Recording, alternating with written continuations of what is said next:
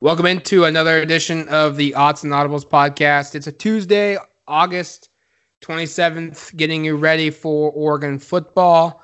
Uh, I'm Matt Prehm. Eric Skopil is on the show as always. Eric, how's it going, man?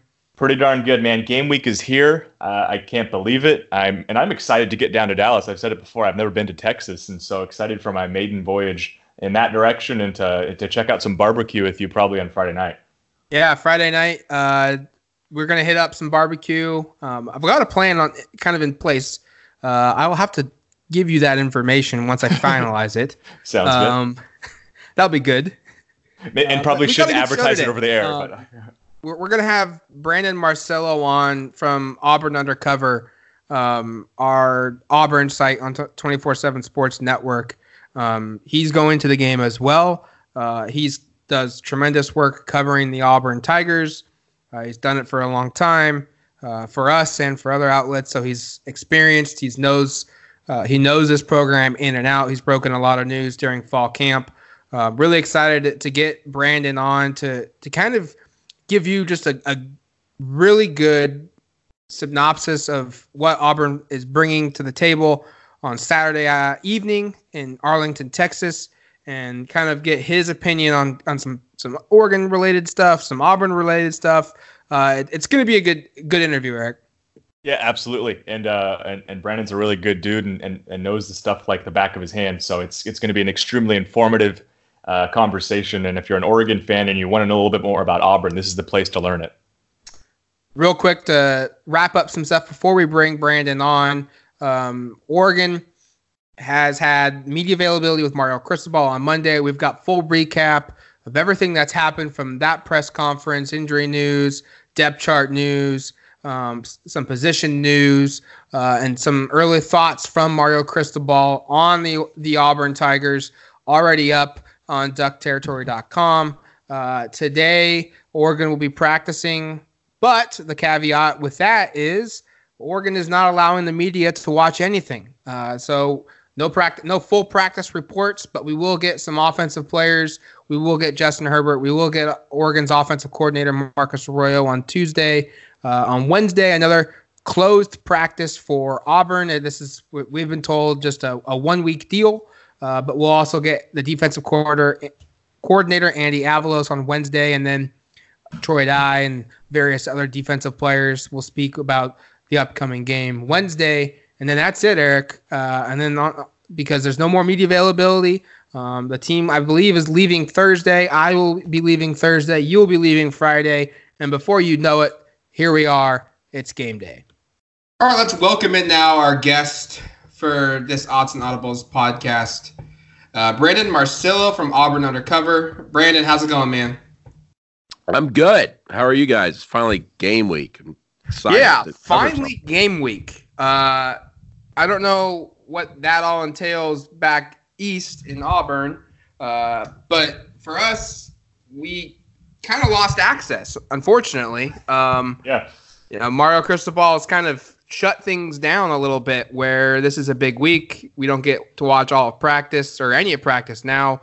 Uh, they've actually chosen the players we're speaking to, uh, but it does have that that massive game feel to it, almost like a bowl.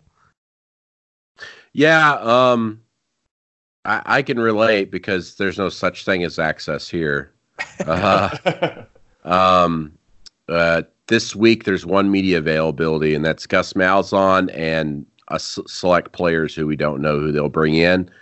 Usually, it's usually like Sunday we get coordinators, and then Tuesday Gus and select players. But now it seems the new schedule for this year is just going to be Tuesday. Gus Malzahn and two or three players for the entire week. So I feel you. No practice access of any sort. That that doesn't happen, and you know, other than like the first week of preseason camp when they're not doing anything. But uh, that's just just how college football's going nowadays. I, that's a th- that's crazy that to hear that about Mario Cristobal because I heard he was so much more open than uh, a lot of his colleagues this day. Yeah, I mean, he Cristobal to it's really unique. Uh, I, I think Eric and I have been every time this situation plays out, we're we're always kind of surprised. But um, he's very forthright with injuries.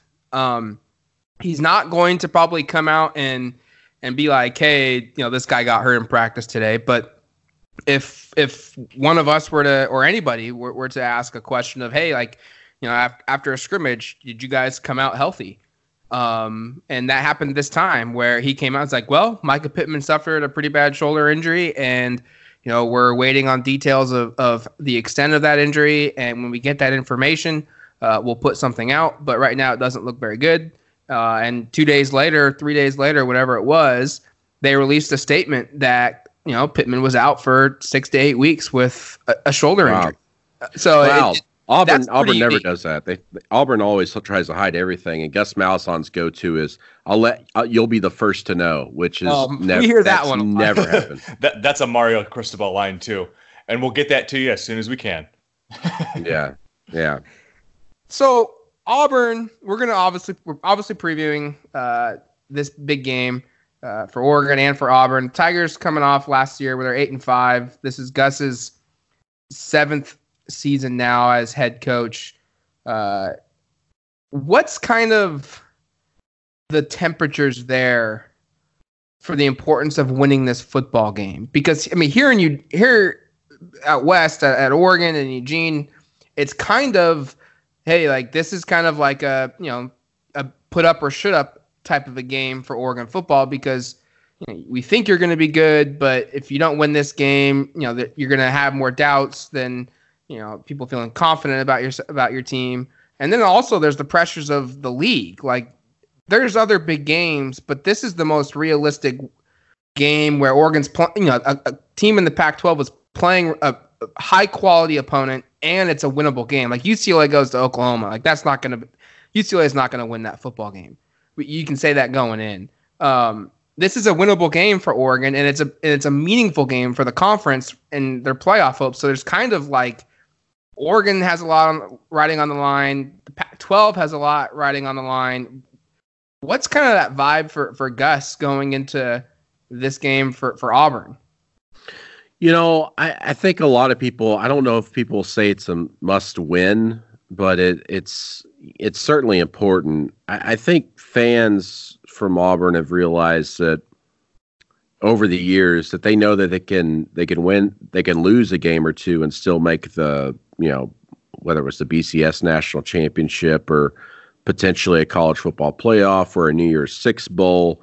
So definitely, I mean, they want to win it, but there's also the reality that seeps into this game of listen, Auburn's got a tremendous defensive line. They got a tremendous defense. They have all the returners starting on offense on the offensive line, but they're starting a true freshman at quarterback. I mean, they haven't done that in the modern era. They haven't done it since 1946 with a World War II veteran. Um, that, I mean, that's how long it's been. So, you know, it, it's there's some of that reality that's set in. I mean, listen, Auburn fans are Auburn fans, and so are Oregon fans are Oregon fans. Auburn fans expect to win this game, but it's it's going to be extremely difficult. I mean, everybody's comparing this game to Auburn's opener against Washington last season, which Auburn could have easily lost. Um, it was kind of a sloppy game, but it was back and forth a little bit. Washington seemed to have the edge in the second half, but Auburn managed to come out with it in the fourth quarter. And Washington lost that game, and look what they did. They won the Pac 12. So, um, I think this isn't a game that just completely defines the season. I think Oregon can lose it. Obviously, still still win the Pac-12 and maybe be in the playoff conversation if things swing right. But I'll say this: I do think it's probably more important for Oregon. Yeah. When it comes playoff race time, because the SEC and the strength of schedule and all that, it helps Auburn. Like if Auburn were not to lose a game after this, they'd be in the playoff easily. Um, Oregon, if they lose I don't a think game you can say this, that about Oregon. Yeah, yeah, I don't think you could say that. So from that standpoint, that's what makes this a little bit different, maybe from Oregon compared to to Auburn and the way Auburn fans approach this game. Even though Auburn fans, because of Gus Malzahn, quote unquote, being on the hot seat in his seventh year, um, that's that's what makes this game more important to win than say their playoff hopes. You mentioned the true freshman quarterback, Brandon. I'm, I'm curious. I know a, a lot of Oregon fans are wanting to know more things about Bo Nix, obviously a five star recruit coming in as a true freshman. number one rated dual threat quarterback. What have you kind of heard and kind of what's the scuttlebutt about him? Obviously, his his father, uh, you know, I think Oregon fans are familiar with him. He was a starting quarterback in the mid '90s at Auburn. Um, what, what, more can you tell us a little bit about Bo? Yeah, you know, Bo Nix is uh, is just a really great passer, um, and as you said, he's a great dual threat quarterback that um, he showcased it a little bit in high school. Um, but you know, when people look at him, they go, "That's not a dual threat guy." But then you watch the spring game, and then the things you hear about in uh, you know preseason camp, where we haven't been able to watch, but behind the scenes, and we're talking to sources, this guy can scoot, he can move, and you know, it's interesting. A fan put together 40 times for past Auburn quarterbacks based off of timings at the NFL Combine, the opening, and Bo Nix is like the second fastest quarterback behind Nick Marshall.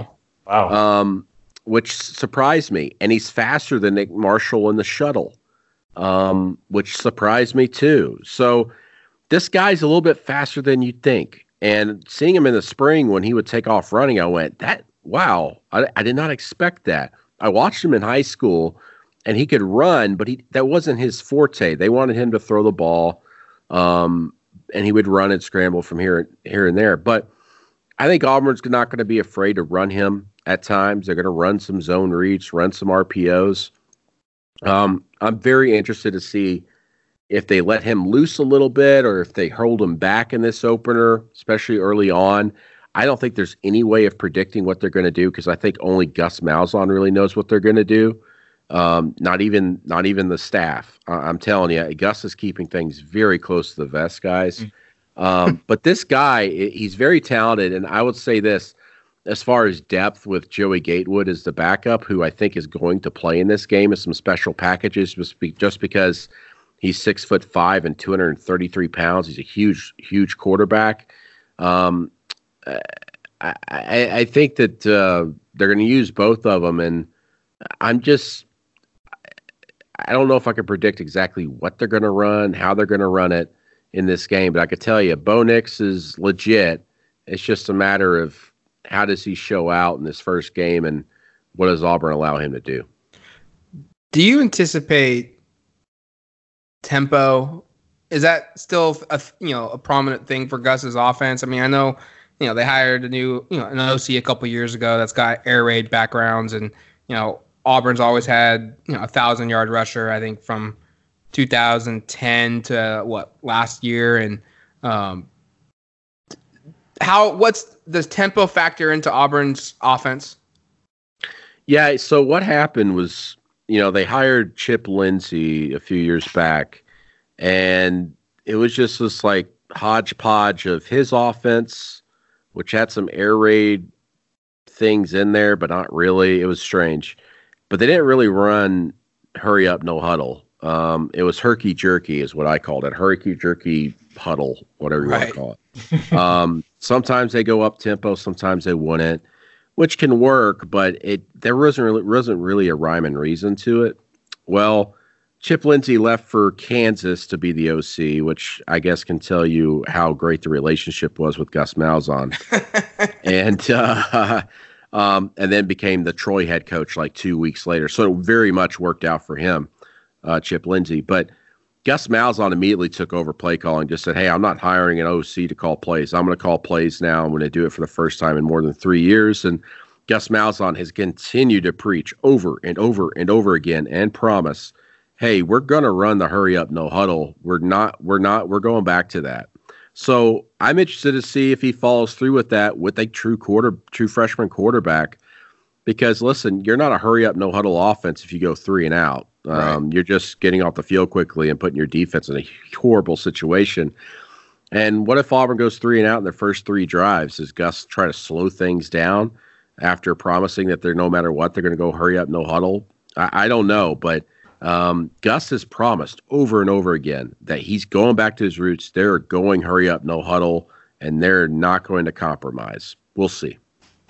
Back to his roots, meaning like Arkansas State type stuff, or even further back when he was a high school coach.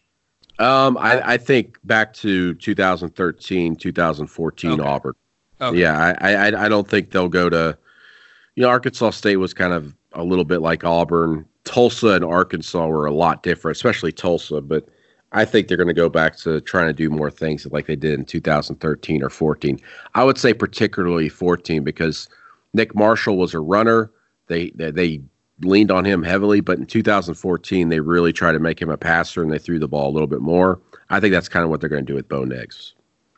You know, Brandon, out here there's been a lot of talk about the battle in the trenches, especially when Oregon has the football with that offensive line Oregon has and the defensive line that Auburn has, both considered maybe the best or close to the best nationally. I, am curious if you know through camp now and, and speaking with players and, and, coaches, kind of what's what's kind of been that narrative down there in terms of uh, of this kind of clash of the Titans because it does seem like this is a game that that could be kind of determined uh, in the trenches. And we should mention, I think Oregon's defensive line and Auburn's offensive line are, are both also strengths for these teams. It seems like that kind of could be a, a huge part of how this game plays out. I mean, uh, you know, Auburn defensive coordinator Kevin Steele, when I talked to him a couple weeks ago, he he was just like, "Listen, that's what Mario Cristobal is known for with the offensive lines. We all know that. We've seen it at Alabama, FIU, everywhere he's been, and he's done it at Oregon, where uh, he just coaches the heck out of those offensive linemen, gets them ready, and makes them elite. And you know they've got what three guys up there that probably be in the NFL someday, two that returned this past season that could have easily jumped into the NFL. It's definitely a a monstrous challenge for Auburn. But the good news for Auburn is that they've got four or five starters returning along a defensive line that many consider to be one of the better groups in the entire nation, led by Derrick Brown, who's probably going to be a top five pick this upcoming NFL draft at defensive tackle. And then there's a player that not a lot of people talk about that I think could be a first round pick is Nick Coe, who was their buck pass rusher, a hybrid, you know, linebacker, defensive end. They're moving him between there and defensive tackle. He's put on a little weight to give them some extra push and pass rush um, because they, they, you know, as good as they were last year, they struggled at times getting to the quarterback and finishing plays. And uh, Marlon Davidson, who's a really big time player, he's trimmed down a little bit. They're trying to get faster. And I'll say this in preseason camp, I mean, the, the, the first team defense, I think they were scored on maybe a total of three times in all the scrimmages. Wow. And that's including field goals. Um, I don't know what that says about Auburn's offense, but um, kind of that's kind of like that def- defense, that defensive line helps settle the quarterback race because based off the notes I got from behind the scenes, because everything was closed.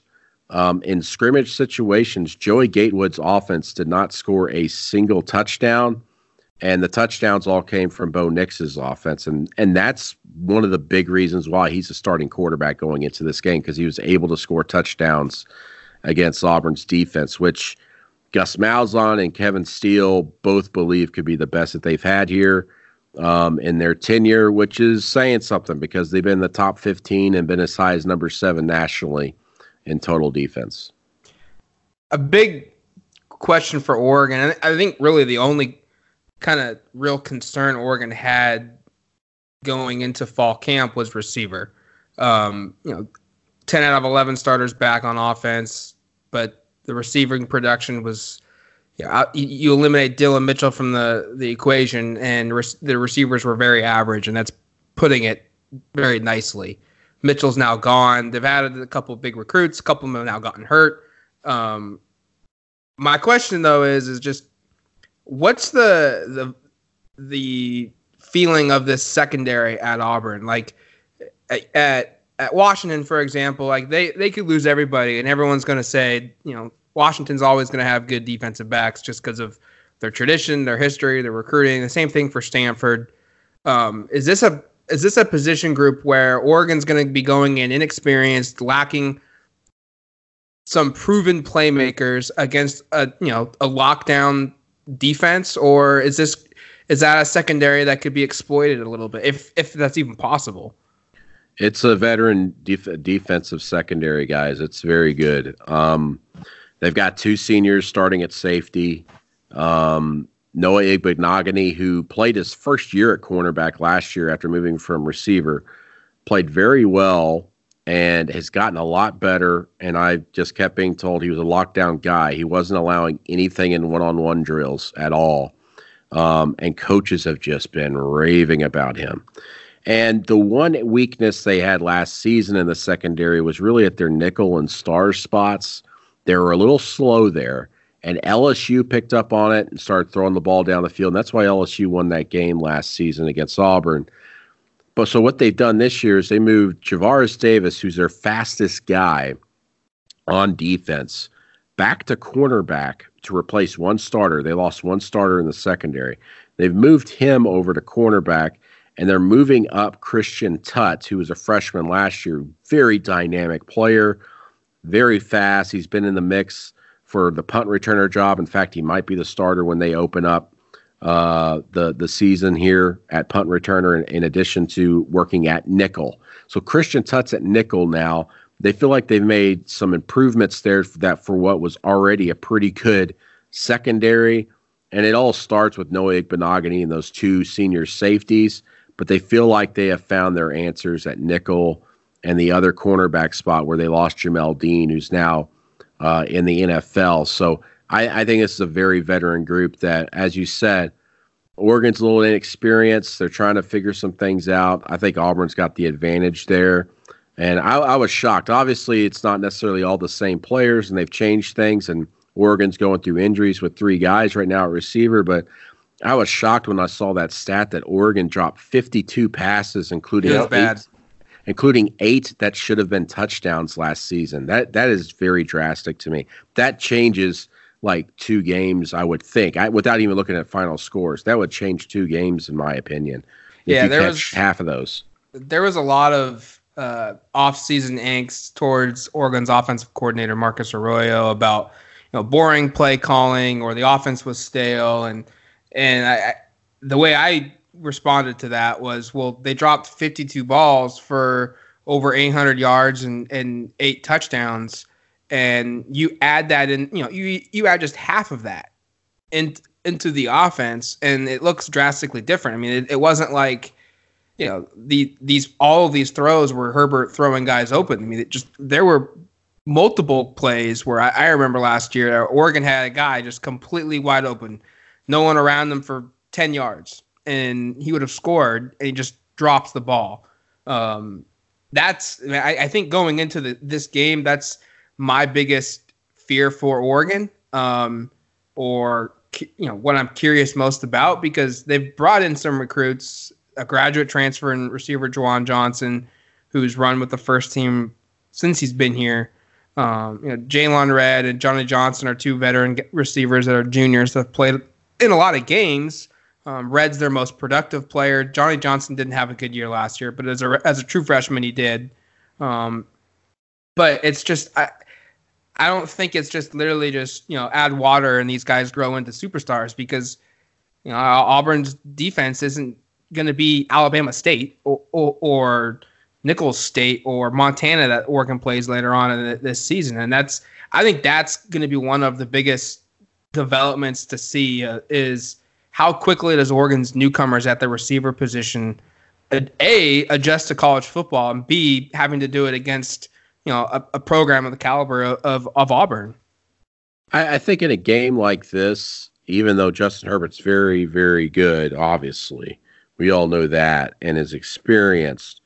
He's going to have to be helped out by his receivers because I think Auburn's going to be able to get some pressure at times, not every time, but that's when the receivers have to, you know, adjust to a low thrown ball yep. or something and make the catch. And the same is for Auburn because pressure or not, Bo Nix is not going to be on target every time, and the receivers have got to bail him out. And I think that's a big question for Auburn too because they return a lot of quote unquote super sophomores, but some of them didn't quite, you know, have it all down last season. And, you know, as much as everybody's focusing on Oregon with the 52 drops, which is a very specific number, I don't know how many drops Auburn had last year. It wasn't that many, but there were times last year where you're like, why that guy break off that route? Why did he flatten out that route? What, what's he doing there?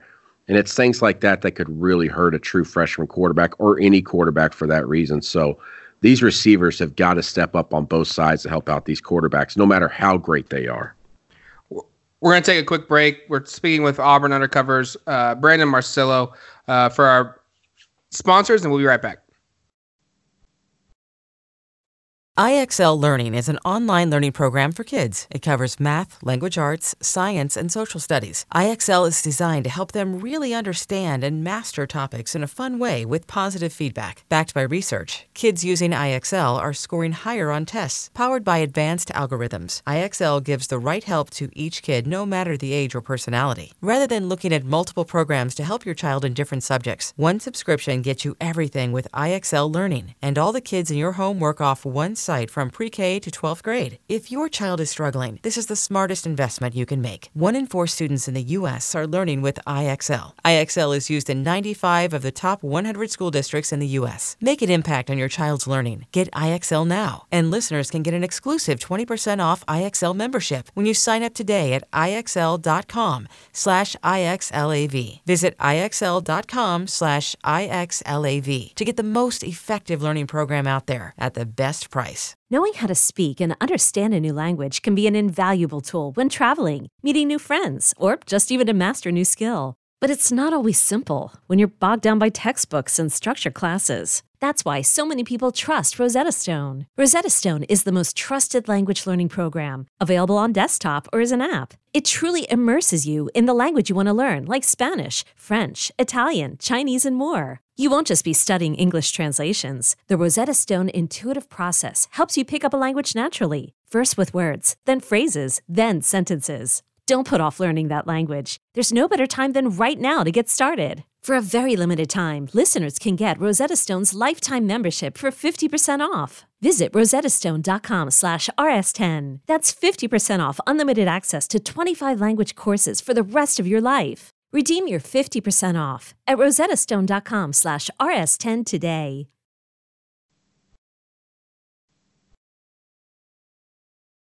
All right, welcome back to the Odds and Audibles podcast. Matt Prehm, Eric Skopil. We're joined by Auburn Undercovers, Brandon Marcello. Um, we're talking and previewing kind of Oregon Auburn and um, offensively, Brandon. What what's uh, Bo Nix has kind of dominated, I think, the summer from our perspective of just the attention and you know winning quarterback battle. That's natural. You know, quarterback battles are are going to kind of you know always take the cake when you look at coverage. And we don't have time to, you know, every day do, do what you do for Auburn. Um, what were, you know, maybe two or three other big, you know, they could be positive or negative developments you feel like uh, this offense had during fall camp that were maybe unknown going in? Well, one one big issue for them going into this game is just the availability of Anthony Schwartz, and I might find out like literally when we get off this podcast whether he's going to be available or not. Um, he's their fastest player. This guy's going to be probably Olympian at some point in his career on the track field um, if he continues to train and doesn't get injured. Um, but he's coming off hand surgery that he had August 5th, and he is a dynamic weapon just in speed sweeps, jet sweeps, and also down the field. He really developed into a down the field threat. And they're expecting to maybe move him outside to kind of replace some production that was lost by the, the, the departure of Darius Slayton. So if he's out, that's going to hurt him a little bit. Also, Eli Stove and Will Hastings return, and they were pretty good receivers in 2017, but they both injured their knees in the spring of 2018. Um, they were pretty much just decoys in 18. They didn't really do much. And now they say they're healthy, but in preseason camp, they were dealing with a lot of soreness in their knees. They didn't want to risk anything. So my question is, are they on the same page as Bo Nix? Because Bo Nix has not been able to throw to them uh, very often. So that's a big concern for me. And then beyond that, um, I think the offensive line's been impressive. They've really made improvements. And in the backfield, I still have questions about Boobee Whitlow, Kam Martin, and Shaun Shivers and whether they can produce a 1,000 yard rusher uh, you know, I, have had insiders there inside the athletics department, inside that football program. They've told me, hey, their goal, that, that what they expect is that Boobee Whitlow, JaTarvious Whitlow, uh, their top running back, who moved from quarterback to receiver to running back since his Jeez. high school days. uh, he's very, very explosive, but they expect him to hit 1,300 yards this year. But there's some durability questions there. He dealt with shoulder injury last year, and that was part of the reason why he didn't reach a thousand yards last season. And Auburn's streak ended after 10 years of 1,000 yard rushers. So, um, you know, we'll see, but th- there's still some questions there. And I do still kind of question the improvement of the Auburn offensive line. I keep hearing it. You know, everybody just assumes that you have five starters back, but this is the same offensive line that was second to last in the SEC in yards per carry. And the offensive line just wasn't opening holes up that much. So I have questions about that too. And so, you know, you come out of preseason camp and when you talk to people, a lot of things are positive. And then the things that are negative are just the things that you usually hear that are, they're just so glaring they can't be ignored. Right. And for Auburn, the glaring thing was the receivers when Eli Stove and Will Hastings and Anthony Schwartz weren't on the field, which was most of preseason camp because of injuries, and the receivers just did not step up behind them, and that that's a big concern because as, we mentioned, Oregon's dealing with three injuries at receiver, and there's questions there. But if Auburn were without th- were without three receivers in this game, which I don't think they will be, they'll be without at least you know at most one you know, this offense will change drastically, and I think it would really struggle. We talked a little about Justin Herbert earlier. You, you mentioned his name. I'm, I'm curious. You know, perception out west is is Herbert has all the physical intangibles, but he, he kind of hasn't broken through yet. He, you know, he hasn't won the big games. He hasn't led Oregon to a conference championship, et cetera, et cetera, despite starting now going into his fourth season. I'm curious, kind of down south, uh, what the perception is, both from players, but also just kind of uh, you know people in the area what, what, do they think of herbert and kind of what's what's kind of the, the, feeling about facing a guy like that in the opener?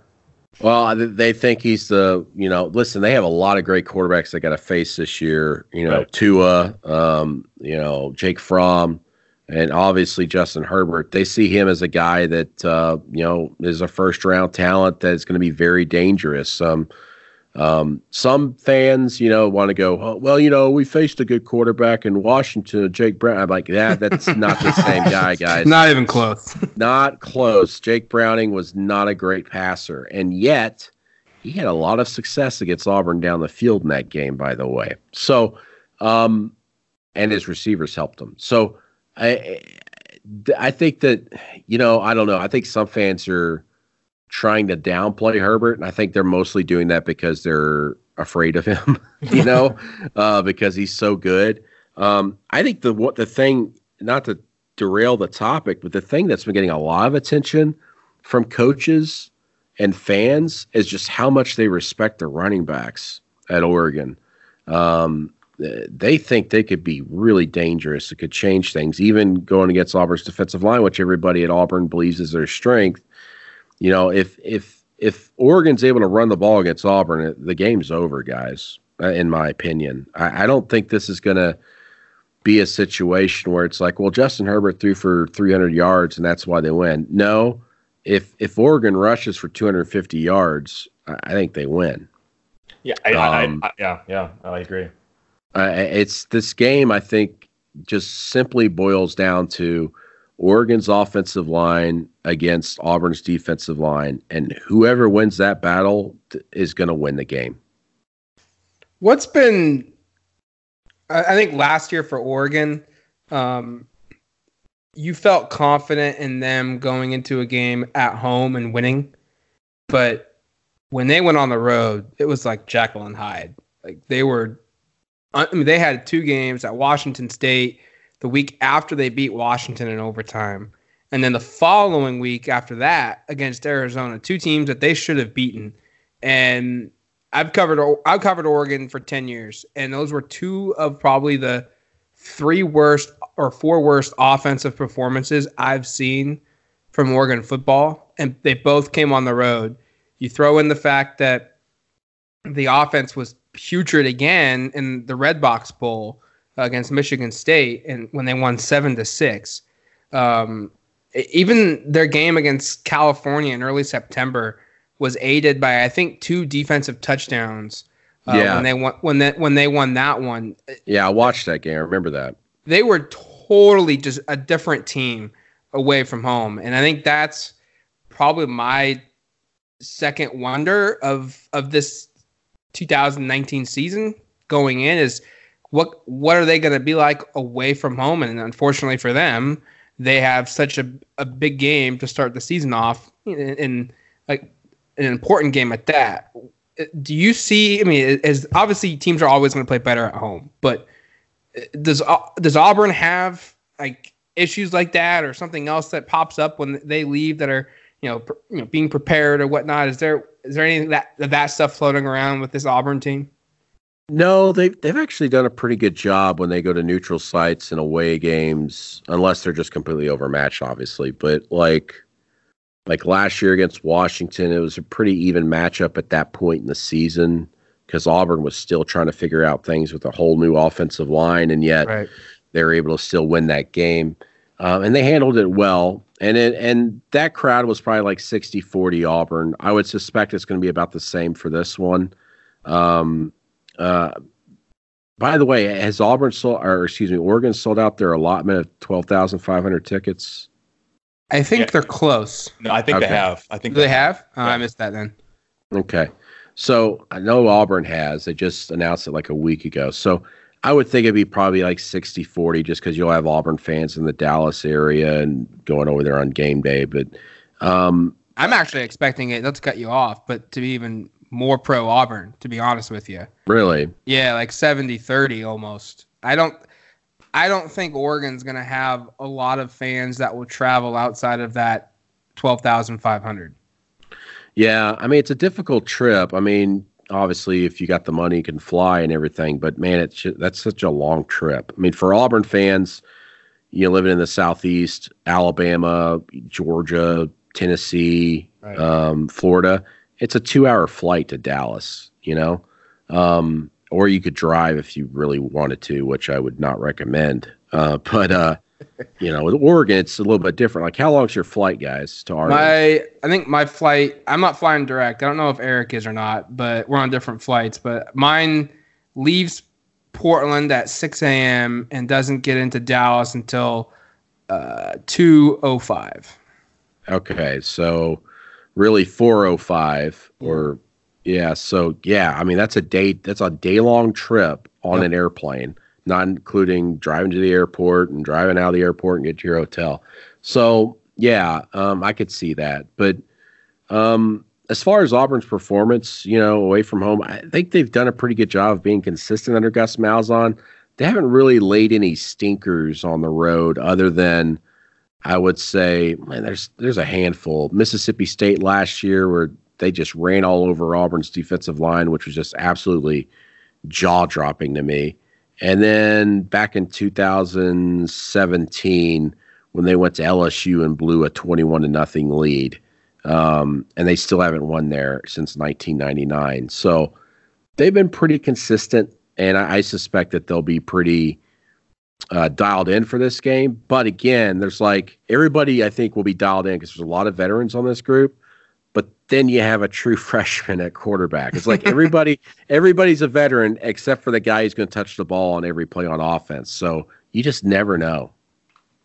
I'm gonna Brandon. I'm gonna ask you to play Nostr- Nostradamus here. What would be if you're looking at this game? What would you say would be the best case scenario for Auburn, and it plays out, you know, in their favor? And what would be worst case, you know, in terms of how this game plays out?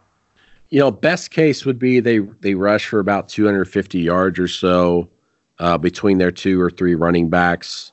Um, the defense locks down that that offense and uh, keeps the you know the running backs to below 150 yards combined, which would be absolute best case. And and Justin Herbert gets his passing the ball, but more or less that's by design, and they defend the 20s, and um, you know they keep that offense under you know 400 yards um, and keeps them, you know, in check inside the red zone. Uh, offensively for Auburn, for Bo Nix, I think he's just got to control the game and pick and choose where he goes. And it might be one of those games where guys, he's like, you know, in best case scenario, he's 10 of 15 passing. You know what I mean? He's not, I don't think he's going to throw the ball a lot. I might be wrong, but I just don't think he's going to. So, I think that'd be best case for Auburn. Um, worst case would be the like exact opposite of obviously what I said. They, right. You know, 250 yards rushing by Oregon, Justin Herbert throws for 300, and that that's game over to me. But um, and Bo Nix like you know throws two or th- three interceptions or something in his first start. So, um, but that's you know I may I've already made a prediction about this game, and I think Auburn's more talented across the board, but the most important position they're not, and that's quarterback. And it's a first start for a true freshman. And I, I just, it's difficult for me to go, yeah, the true freshman quarterback's going to meet beat this number two, possibly overall draft pick. Even though they're not going over head to head and all that, I understand that, but I mean, I, I don't know. I, maybe I should look through recent history and be like, hey, remember that time that true freshman beat you know that senior quarterback in a top right. ten game or top fifteen game? It, it, I, I would think that's difficult to find, but maybe I'm wrong. Well, I, I certainly think you're on to something with Auburn is definitely the more talent. I think from a on paper perspective, the more talented team. I mean, the the last four recruiting classes are 11, 12, 9 and 9 and Oregon's last four is 7, 13, 19 and 27. You know, recruiting is always not always perfect and, and Justin Herbert's a perfect example of that. I mean, he was a a three star middle level you know quarterback coming out of high school, but the reality is the the more five and four star guys you get, the more that you hit on, the more talented of a team you're going to have. Um, and your it sounds like your your your your thought process is along lines of what mine is. Is that I think this game's going to be incredibly close. Um, I think with Oregon's receivers and the lack of experience and add in the injuries now and who's healthy, who's not, I think that is going to make Oregon's offense even more of a question mark going in. But I keep going back to the fact that I think Oregon probably has the best player on the field between the two teams. Maybe. I mean, I, I think I think Brown might be Auburn's best overall player. Is that right? Yeah, I would say so. He's probably he could be a top five pick, but obviously, you know, uh, Justin Herbert's a guy that could be a top three, top two pick. Right. So I, I think I just go back to Oregon maybe has the best player on on the field, regardless of of what side, and you know, it's not always exact science. That doesn't always mean you win, but when he's the quarterback and you know every snap he's going to have the ball in his hands, I think that's why I'm leaning a little bit towards Oregon. Um, you said you made a prediction. I guess if what would what's what's your prediction right now? I don't like asking for predictions this early out, but if you've already made one, what what is it? Well, I have Oregon winning, and I I need to look up the score. but it, see, I don't like much, asking for scores, but I'm it, I'm the same way. I have Oregon winning something something close, very close. Um, you know, I did my predictions Saturday for the entire season, game by game. Um, yeah, I've got Oregon winning 28 to 21. Um, and I, I just think it's because, uh, simply put, I, I, this is what I wrote at the very last line. I have to give the edge here to Oregon's quarterback and offensive line, and as a result, I'm picking a season opening loss for for Auburn. And and I say that because I think as good as Auburn's defensive line has been, I still have that question about can they finish plays when they get in the backfield. Um, they can stop running backs. I've seen them do it over and over again. But for some reason, they just they'll get to the quarterback, and the quarterback still manages to fire off a pass. Whether it was Tennessee last year, LSU, um, and until they show me something different, that's all I can go by. They say they're faster, they can get to the quarterback, but listen, they're going against a first first round talent here in Justin Herbert. So I, I think Oregon wins. I think it's going to be a relatively close game, and but um, I, I think Oregon's going to come out on top. I think you hit the nail on the head in terms of the score area. I'm I'm thinking this game's going to be played in the in the mid 20s even, maybe even the low 20s of you know 21 24 24 27 nature. Um, I, I just think it's going to be a three point game and I I don't have a lot of confidence right now in in either offense really lighting up the scoreboard unless we see the week one, you know, bad tackling that sometimes pops yeah, up. In, yeah. in college football where you know that could you know busted plays happen because it's just just putrid defensive production of guys just not making plays because they, they don't hit as much as they used to. Yeah, I, I agree with that, and I, I, think we saw that in Week Zero, obviously with with Florida and, and Miami. Um, you know, I, I think with you know Auburn Auburn tries to do some tackling, particularly on defense with the scout team guys, just to kind of refine things um, and make sure they kind of stay in tackling shape, if that's such a word, uh, a description. But that's kind of what it's become. You got to, you know, you learn all the technique and all the plays and everything you need, but at, at some point you just got to hit somebody to keep that in your blood and your system. Um, so I, I, think it's going to be interesting to watch how both teams come out um, and how they respond. Um, but I, I think both both teams are going to they know what they want to do going into this game. Auburn has an idea of the weaknesses, quote unquote, of what Oregon has and what they want to attack. Oregon has an idea of what they want to attack, and um, we'll see. I, I, it's it's a very interesting game for a lot of reasons, but you know, I, I kind of get this feeling like this is the type of game, like you know, eh, you know how every season we talk about a team in the top ten or top fifteen area that just is not a top 15 team and ends Correct. up falling out of the, I think like the loser of this game could very well be that team. I, I just I get that weird feeling that one of these teams is not what some people believe they are right now. Um, I could buy I, that. I I would certainly yeah. buy that. Especially, I mean, from an Oregon perspective, I, I could see that of, you know, if, if Oregon comes out and, you know, they're just not good in this Auburn game, and then you know they go down to Stanford and they lose that one in two weeks you know two weeks later three weeks later you know it could set up a deal where going into October they're they're two and two and and they probably would be almost out of the top 25 or entirely out depending on how those two losses looked. And and then then at that point it's just how close to respectability of your preseason rank can you get? Yeah same thing with Auburn you know they lose this game you know they open the season against Texas A&M on the road. You lose that game, uh, Gus Malzahn seat's going to be on fire, and then you got to start wondering how players are feeling.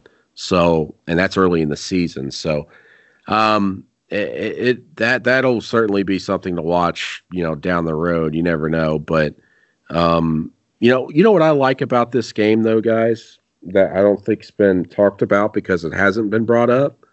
Um, this whole idea of the SEC's better than the Pac 12 or faster than the Pac 12, that hasn't come up.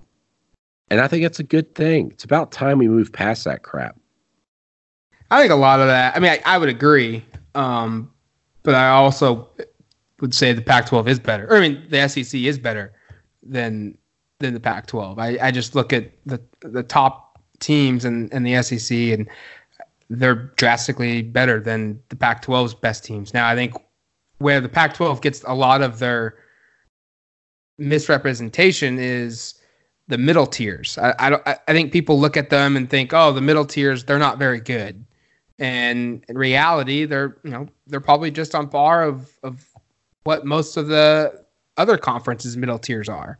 Yeah. To to a, to a degree. And then their their issue their issue though is their their bad teams are just bad. Like Oregon State is huge. Oh yeah, yeah, yeah. What so. is up with Arizona? Good question. Uh, how do you how do you force six turnovers and lose, lose, and have Khalil Tate and that amazing running back?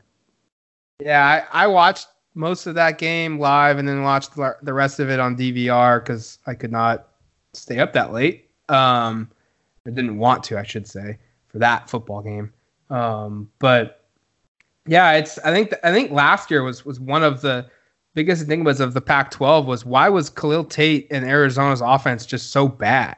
And you know, looking at that game and watching that game, there was a lot of frustrating things of play calling and you know usage of, of, of Khalil Tate in the right way. And I, I go back to his sophomore year, and and he's torching USC when USC was a good team, and it's like, why can't they find that again? What why are they yeah. going away from that? I mean, that well, that that and like they found it on his very last run, and he came comes up short at the one yard line. They like let him loose, and then nothing happens um, as a result. It's just kind of, I don't know. I've never really been sold on Kevin Sumlin as a head coach for a lot of reasons on the field and off the field, but um, what he's doing at Arizona right now with, I believe, other than the receivers, they obviously don't have a lot of um, you know, veteran experience at receiver, but that running back and the quarterback you have, you should be able to do some things. You should not be losing to frickin' Hawaii after allow after forcing six turnovers. Right. I mean, eh, eh, it's it's ridiculous. And so, having said that, I think Arizona's probably going to win the Pac-12 South. Well, Brandon, uh, we really appreciate you uh, for coming on, doing a podcast, previewing this game. Eric and I will both be there, so we'll make sure to to find you in the press box before the game starts. And uh, we wish you good luck this season covering this team. Uh, hopefully, you find some time to relax and catch a breath some point. Uh, but thanks for coming on the Odds and Audibles podcast. We really appreciate it. Thanks for having me, gentlemen. Cool. Great. Sorry, went a little bit over, but that's good. It's fine. Um. So Eric, are you are you good with uh two thirty? What was it? What time? What did we say? Yeah, two thirty Pacific is good on my end. I, I, I have to be somewhere at three thirty. So if I- all right, that was some really good stuff with Brandon. Um, really good insight. I highly encourage you guys to go to Auburn Undercover. If you are a VIP subscriber to DuckTerritory.com, you get to read all his work for you know as part of your membership to our site. So go go cruise over to Auburn Undercover, check out uh, his work, his, uh, the entire staff of Auburn Undercover, and as they're preparing um, for this Oregon versus Auburn football game. You can also follow him on Twitter. He's a good follow. Uh, you can follow him at b marcello. Uh, that will get you all your Oregon versus Auburn coverage from an Auburn perspective uh, going into this game. Overall, just really good stuff, Eric. Yeah, I, I learned a lot, frankly. Put it that way. I mean, I've I've read a lot of his stuff, but getting him on the podcast is a different animal. And, and uh, I thought it was interesting that that he picked uh, Oregon to, to win this game. You know, uh, I think it's it, that speaks a lot to kind of the, the national perception and, and what they're thinking of the Ducks down south. And I'll be very curious to see on Saturday, you know, if, if all three of us are right, because the, that was a podcast where it was kind of a unanimous Oregon pick. So I, I was a little surprised by that, maybe, but I, I'll be very curious to see on Saturday uh, kind of how that all plays out. Yeah, I was um, a little surprised that the he said that there's a lot of uh, praise, I guess is the right word, towards Oregon's running backs. Um, yeah. I mean, I don't think C.J. Verdell and Travis Dye and the rest of the group are bad, but uh, that kind of surprised me a little bit. I, I don't think I don't view them as like you know a top two position group in the Pac-12 or a top three position group in the Pac-12. And he didn't say that, but no. Um, at the same time, that, that was just an interesting thing, and um, He kind of confirmed my biggest fear for this Oregon from the Oregon side is, you know, Auburn's got legit defensive backs, and how does Oregon's receivers handle that? Yeah, that's that's that's going to be the big question, and I, I, you know, I think it comes down to a couple things, and we'll talk about this throughout the week, I'm sure. But it's it's the trenches, and it's can Oregon's wide receivers make enough plays for for Justin Herbert and the offense to to score enough points to win. I think it really comes down to those two factors. And again, this is a game that has a ton of anticipation nationally, and, and, I know for myself personally, I just can't wait to get out there and see what happens. That's going to do it for this episode of the Odds and Audibles podcast on a Tuesday. But fear not, if you love our lovely voices and love our insight, we will have another podcast on Wednesday. Yes, third straight day with uh, the Duck Territory Odds and Audibles podcast. Um, we will be doing a mailbag on Wednesday, answering your questions. So, didn't get your questions in this time? Make sure to shoot us. Myself, Matt Prehm. Uh, that's how you can find me on Twitter. Eric Skopil is how Eric will find him, or uh, how you can find Eric there.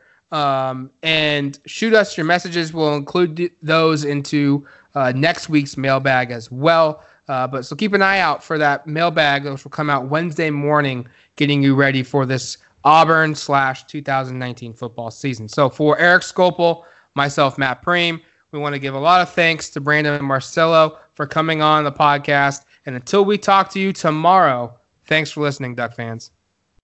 Adios, amigos.